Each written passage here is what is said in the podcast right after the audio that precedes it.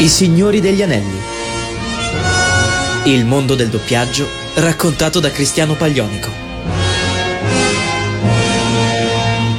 Salve a tutti cari amici di Radio Animati, che vi parla è il vostro Cristiano Paglionico di quartiere che vi dà il bentornato sui Signori degli Anelli, la nostra rubrica dove insieme ci facciamo un bel tuffo all'interno del mondo del doppiaggio per scoprire insieme i suoi punti di fascino, i suoi punti di forza, i misteri, gli aneddoti, insomma tutto ciò che riguarda questo meraviglioso settore artistico che fa così tanto parte della storia del nostro paese che voi, credetemi, neanche avete idea. Sì, lo so, l'ho detto soltanto 20 14.000 volte nel primo episodio, ma non preoccupatevi, vi prometto che lo dirò ancora più spesso d'ora innanzi, per farvelo entrare bene in testa. Scherzi a parte, vi racchiappo da dove ci eravamo lasciati nella prima puntata e facciamo insieme un breve recap di quello che era già successo avevamo visto come tra la fine degli anni 20 e l'inizio degli anni 30 il doppiaggio era effettivamente venuto al mondo. Tra i primi fallimentari, terribili, indecorosi esperimenti degli americani che provavano prima con le multitracce, poi con gli italo-americani che doppiavano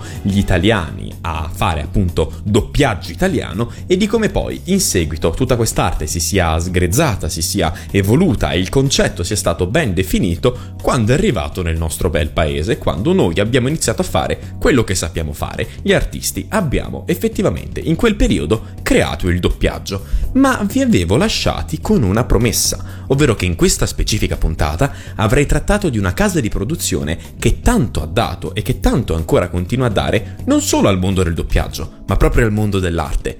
Vi ricorda qualcosa questo jingle?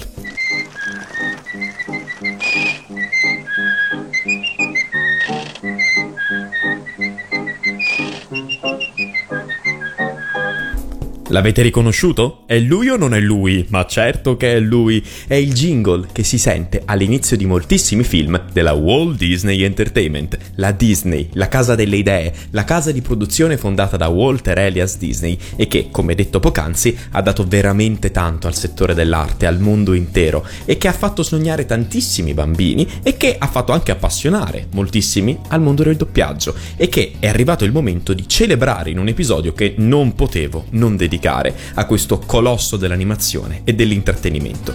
Correva l'anno 1919. Un giovanissimo Walter Elias Disney, appena rientrato in America dalla sua esperienza nella Prima Guerra Mondiale, inizia immediatamente a cercarsi un nuovo lavoro, molto banalmente perché non gli andava molto a genio di rimanere senza impiego.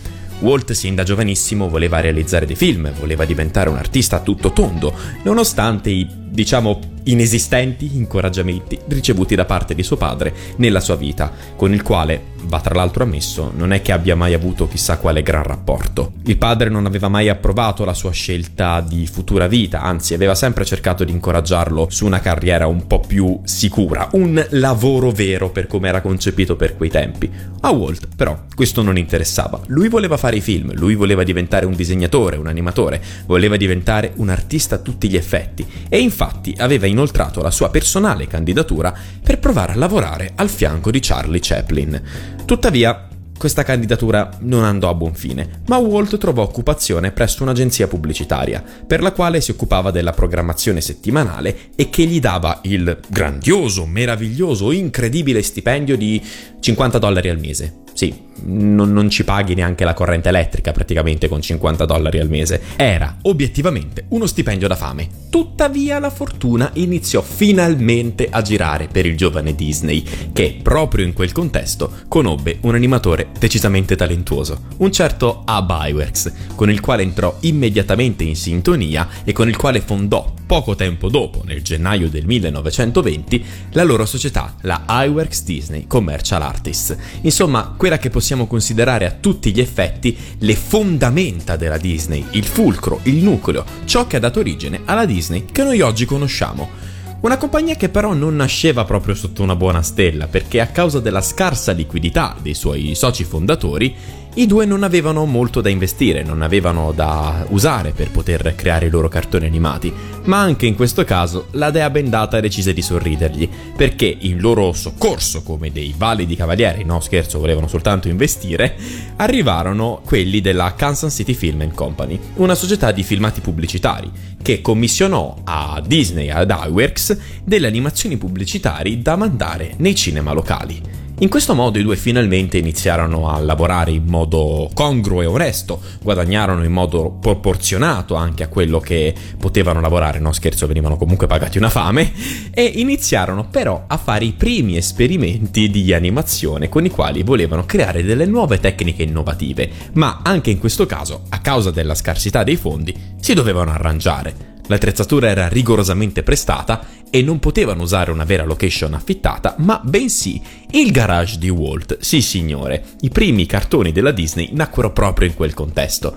Ma fu forse la loro voglia di fare, la loro voglia di emergere, la voglia di dimostrare chi erano, a dargli la grinta necessaria per poter andare avanti. E va comunque riconosciuto ai due che, nonostante tutto quello che gli andava contro, erano molto professionali, ci tenevano moltissimo alla loro immagine, soprattutto Walt, che si occupò personalmente della realizzazione del suo biglietto da visita. iWorks e Disney stavano iniziando a scrivere la storia e non sapevano neanche quello che avrebbero fatto di lì a poco, ma noi, prima di narrarlo, ci prendiamo una piccola pausa e iniziamo ad ascoltarci le nostre canzoni. Ovviamente essendo la puntata tematica Disney, tutte quante queste canzoni saranno tratte da film animati della Disney e voglio iniziare con una delle mie preferite, anche se non la preferita, una canzone che esprime spensieratezza, che esprime leggerezza, che esprime voglia di ritornare a un po' di serenità e lasciarsi andare tutto quello che il passato, che ormai è dietro di noi, ci ha riservato di brutto. Hakuna Matata. Hakuna Matata.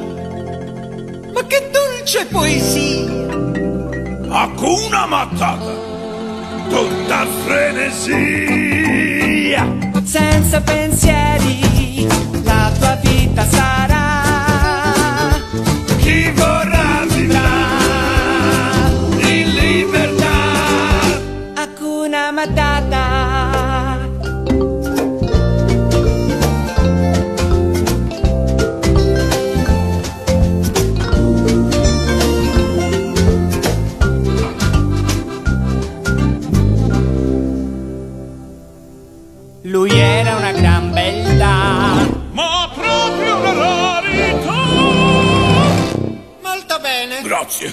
Ma dopo ogni pranzo lui puzzava di più, tutti quanti svenivano e cadevano giù. E all'animo sensibile sembra tutto ad un pezzo. Ma era franto proprio a causa di quel mio puzzo. E oh, che vergogna! Si vergognava! E volevo cambiare nome! Perché Mi soffrivi? sentivo sbeffeggiare! E allora che facevi? Cominciava a scorrere! No, Pumba, non davanti ai bambini. Oh, scusa! Hakuna Matata sembra quasi poesia.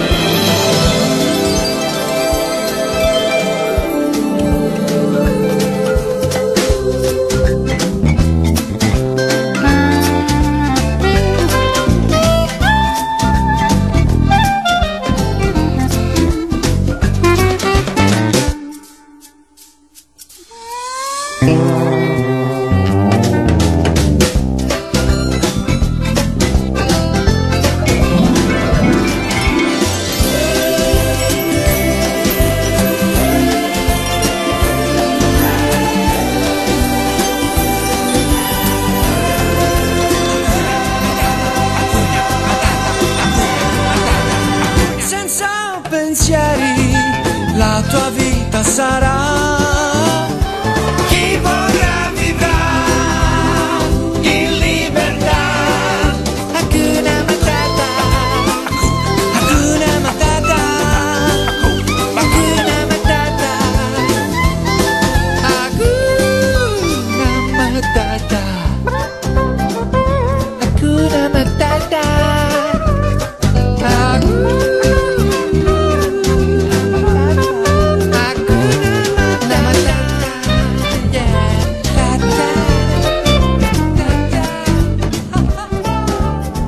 questa, signore e signori, era Akuna Matata, una dolce poesia tutta frenesia, qui su Radio Animati, dove state ascoltando I Signori degli Anelli, la nostra rubrica dove insieme ci tuffiamo, esploriamo il mondo del doppiaggio alla ricerca degli aneddoti più interessanti, più succulenti, ma anche potendo semplicemente assaporare a tutto tondo quello che è questo meraviglioso settore artistico. Ci eravamo fermati un attimo fa parlando dei primi anni di gavetta di Disney e iWorks, quando iniziarono a creare i loro primi cortometraggi, le loro prime produzioni animate, che ricevevano comunque un buon consenso da parte della popolazione americana. Tuttavia sarà soltanto dopo qualche anno di gavetta, nel 1922, che i due poterono aprire il loro primissimo studio di animazione, il Lofogram Studio, con il quale il duo iniziò a produrre sia i primi cartoni animati che si basavano su delle fiabe popolari, sia dei cartoni animati che vedevano protagonista il precursore, l'antenato, sia di Topolino sia di Oswald il Fortuna Coniglio, ovvero il gatto Julius. Tuttavia, nonostante venissero ben accolti dalla popolazione, dal pubblico che li andava a guardare, la fortuna stavolta non arrise a Disney Eyeworks perché infatti le uscite superavano di gran lunga le entrate. E dopo un brutto passo falso fatto con Alice in Wonderland, ovvero un cortometraggio in tecnica mista da non confondere con Alice in Wonderland, ci fu il tracollo totale e lo studio, dopo poco tempo dopo, dopo un annetto dalla sua fondazione, venne dichiarato fallito, andò in bancarotta completamente. Qua ci fu la prima grande sconfitta di Disney, che però ancora una volta si vide baciato dalla fortuna perché in suo soccorso come un cavaliere dello zodiaco arrivò il fratello che lo invitò a trasferirsi a Hollywood nel momento in cui lui avesse avuto effettivamente i soldi perché era ben conscio che suo fratello Walt era appunto un poveraccio, non aveva il becco di un quattrino. Nel momento in cui Walt riuscì finalmente a mettere da parte questi soldini, si portò con sé Alice Wonderland per portarlo appunto in California e lasciò i suoi collaboratori con la promessa di portarli poco alla volta tutti quanti con sé. Il suo sogno non si sarebbe spento lì e non aveva alcuna intenzione di lasciare nessuno indietro. E così, bagagli in mano e sogni nella testa e nel cuore, partì verso il suo futuro, verso il suo destino, la California, dove immediatamente si mise in affari con il ben disponibile fratello Roy, con il quale fondò praticamente subito i Disney Brothers Studio, che ottennero a loro volta relativamente presto un primo contratto di lavoro con una futura vecchia conoscenza della Disney, una certa Margaret Winkler, sì, la fidanzata di Charles Mintz, che rivedremo fra poco nella nostra storia e che sarà sì importante, ma anche un po' bastardello per quello che ha potuto combinare. Nel 23, infatti, Walt e Roy avevano firmato con loro un contratto per realizzare circa una dozzina di film e quelli che poi in seguito vennero rinominati Walt Disney Studio, ovvero la Walt Disney Production, che poi effettivamente è arrivata ai giorni nostri, iniziarono a lavorare molto a contatto con la Winkler e Mintz, che in seguito si sposarono e questo fece in modo che Mintz potesse assumere completamente il controllo della società dei due. Tra le varie produzioni che Mintz riuscì ad ottenere insieme alla Disney ci fu anche la fortunatissima, gioco di parole, serie di Oswald il Fortuna Coniglio.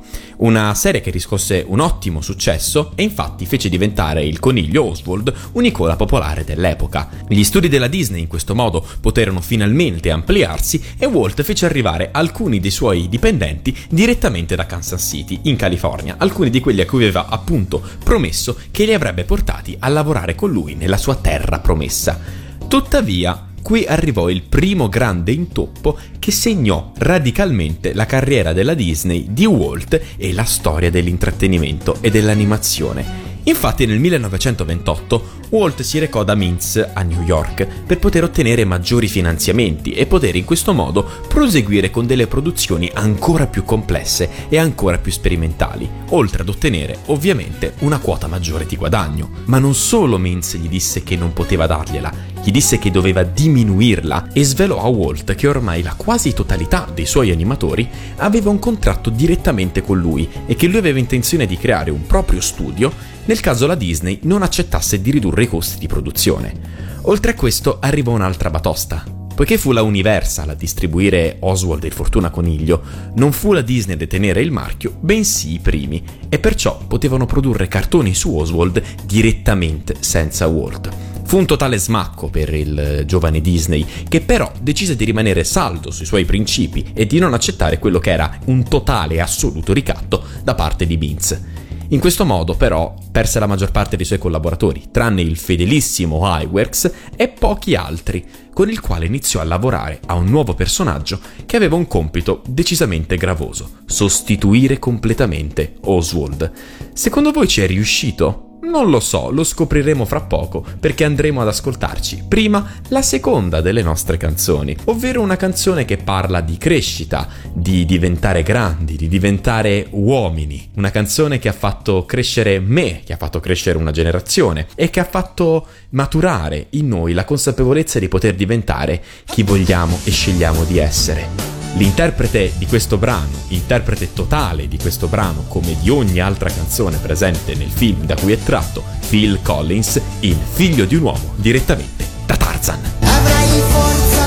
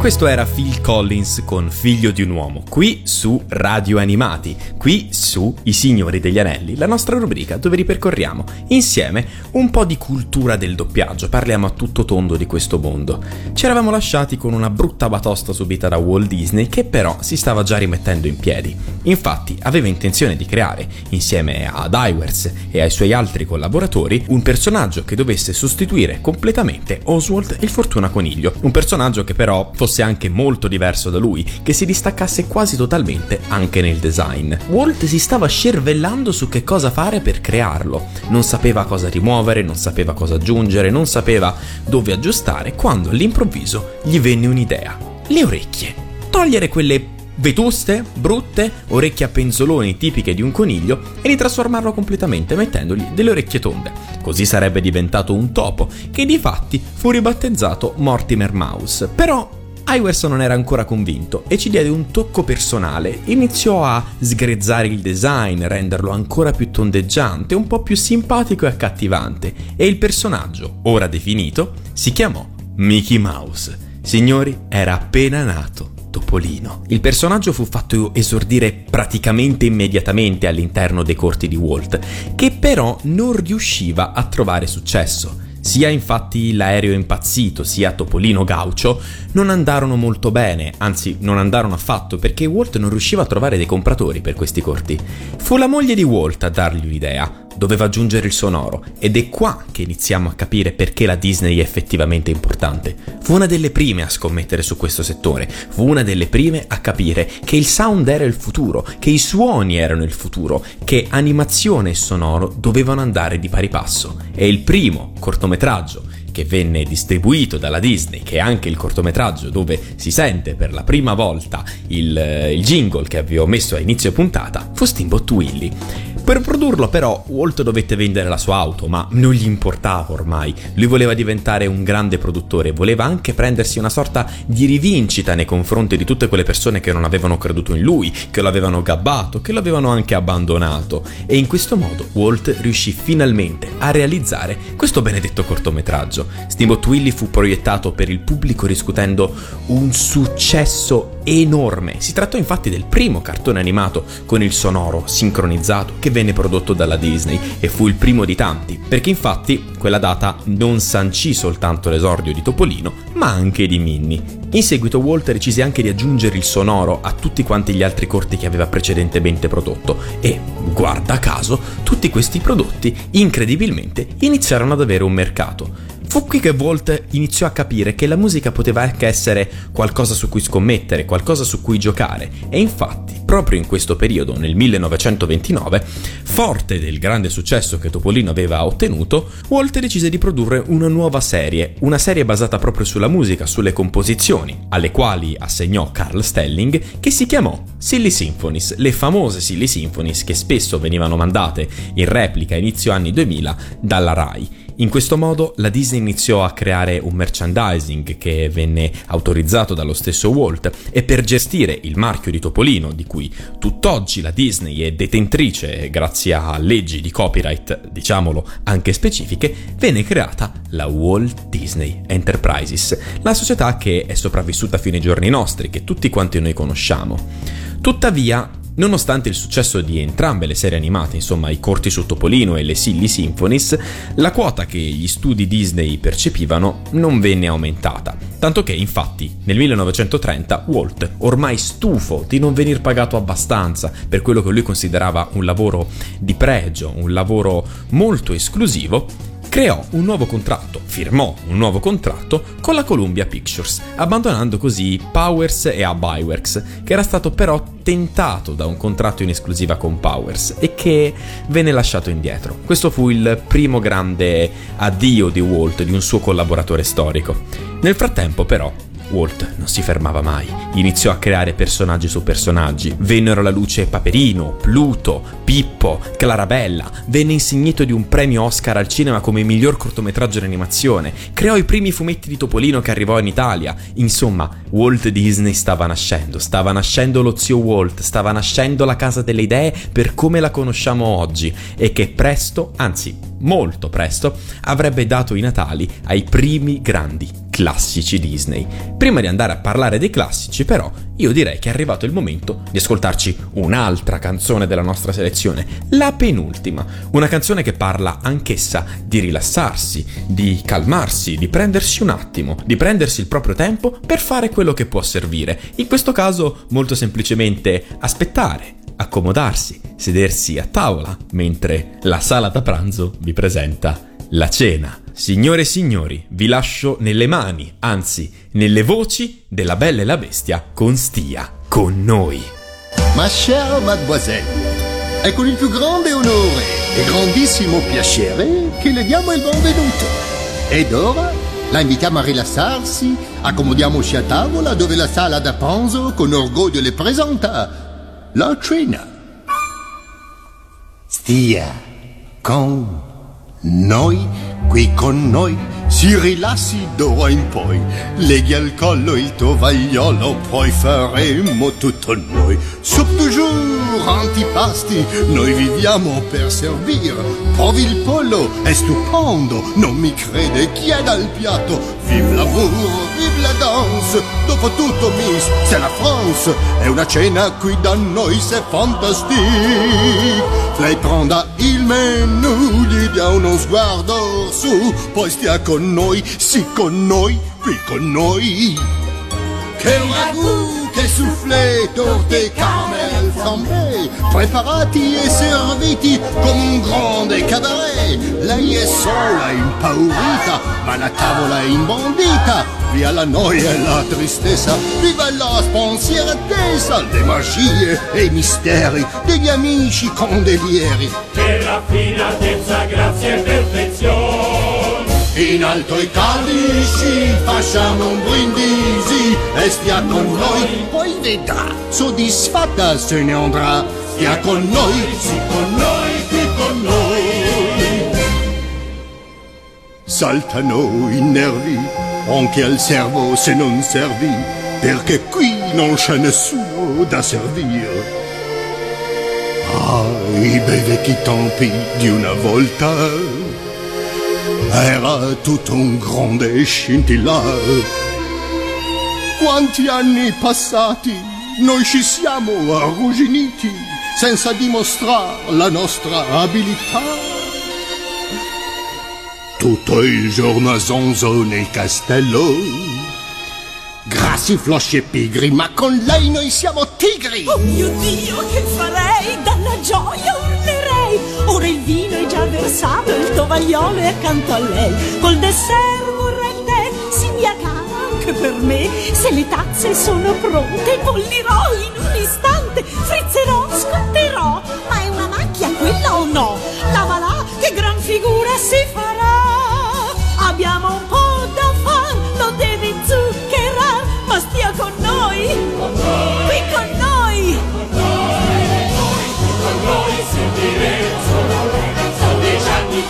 so long.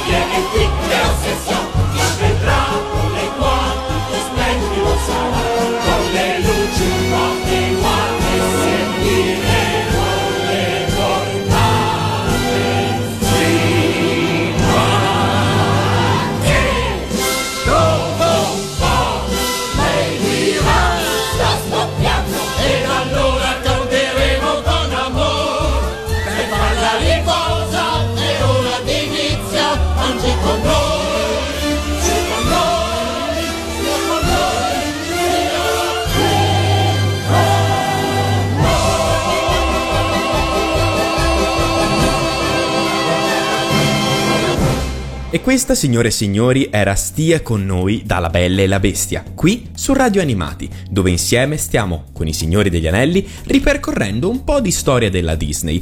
Dovete infatti sapere che dopo aver continuato a produrre una serie di cortometraggi delle Silly Symphonies e di Topolino, che erano sicuramente i due più grandi must della casa di produzione di, di Disney, il grande Walt capì che non era abbastanza, capì che era arrivato il momento di fare il grande passo in avanti, produrre un lungometraggio. Era ufficialmente nata la serie di produzione dei classici Disney e il suo primo film fu Biancaneve e i sette nani, che venne ispirato da un film muto con Marguerite Clark a cui Walt Disney era molto affezionato perché l'aveva visto da bambino.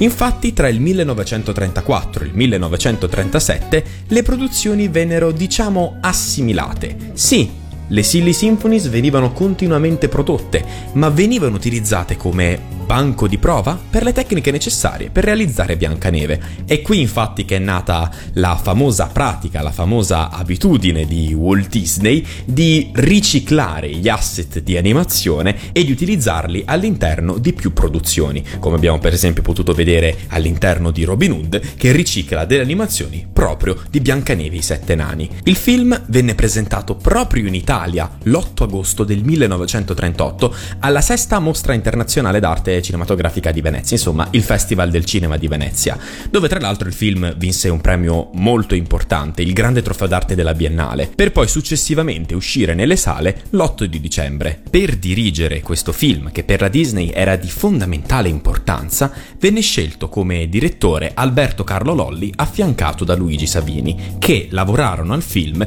negli stabilimenti di Cinecittà. I dialoghi vennero adattati da Vittorio Malpassuti ed Alberto Simeoni, i testi ricreati da Mario Panzeri, da Dino Rastelli e da Umberto Bertini, un'avanguardia del doppiaggio che stava facendo nuovamente la storia della cultura e dell'arte. Stavano doppiando il primo cartone animato lungometraggio della Disney, anche se però va detto che si presero alcune libertà.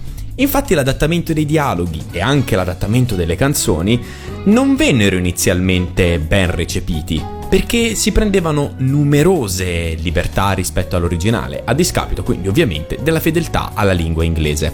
Fare però una cosa del genere era inevitabile. Cosa abbiamo detto nella scorsa puntata? La frase più fedele non sempre è quella più adatta al contesto e, infatti, se avessero dovuto tradurre tutto quanto fedelmente, non si sarebbero potuti creare tutti quanti i giochi in rima necessari, tutte quante le rime necessarie per le canzoni, tutta quanta l'aulicità, tutto quanto il melodramma di cui questo film è caratteristico. Per intenderci, quando c'è il momento di creazione del filtro che l'avrebbe trasformata in strega, Gertrude, la regina cattiva, utilizza termini molto aulici, molto arcaici, utilizza dei costrutti molto arcaici e desueti, inverte completamente l'ordine di costruzione delle frasi. Insomma, serve tutto questo a dare un contesto, serve a calare anche il dialogo, anche il parlato in un mondo fiabesco, un mondo che è anche molto lontano dal nostro e che è anche lontano nel modo di parlare, nel modo di esprimersi dei suoi personaggi. Questo, se ci pensate, è avanguardia, questo è storia, questo è un modo di fare molto intelligente del doppiaggio italiano dell'epoca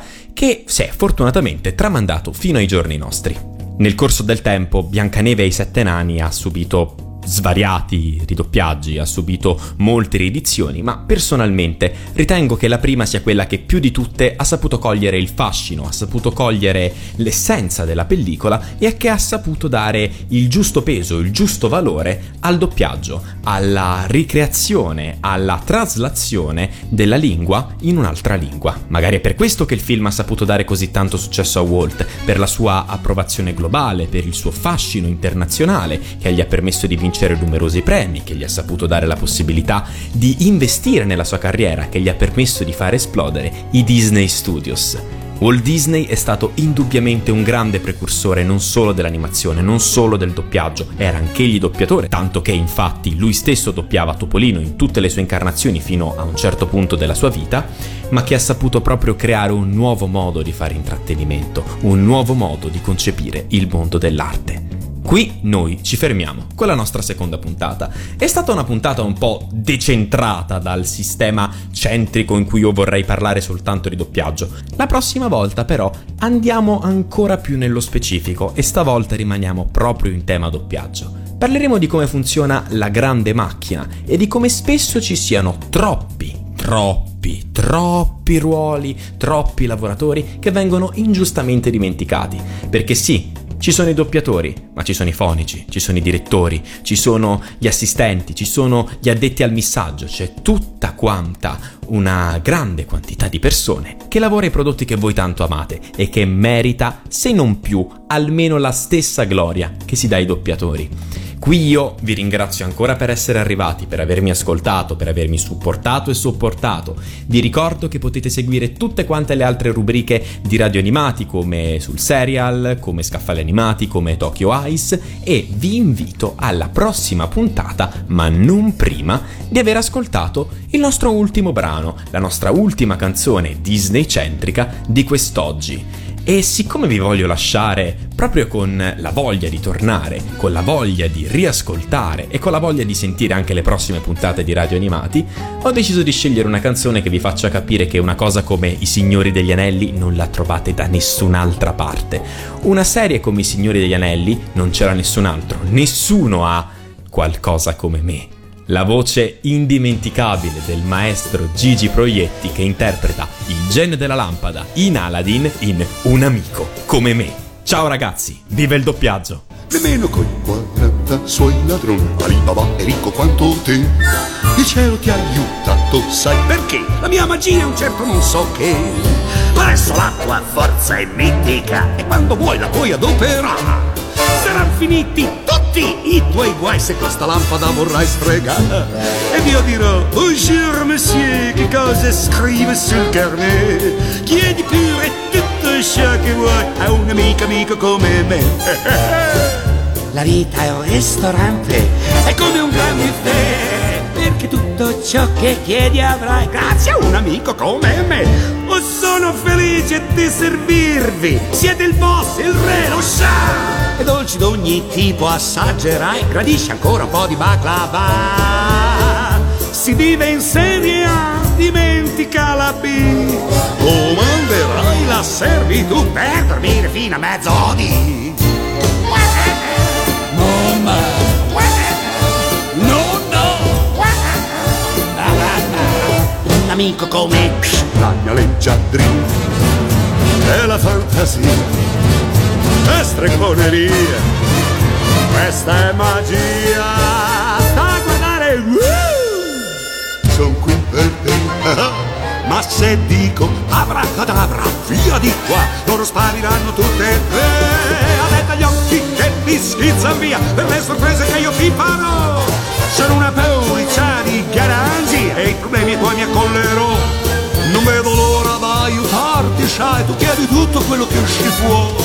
La lista lunga quanto la vorrai, i desideri poi li esaudirò. Un mister Aladdin, questo mondo è qui per te. E capirai che solo io sono un grande amico tuo, grande amico tuo. Sono il vero amico tuo, vero amico tuo. Non c'è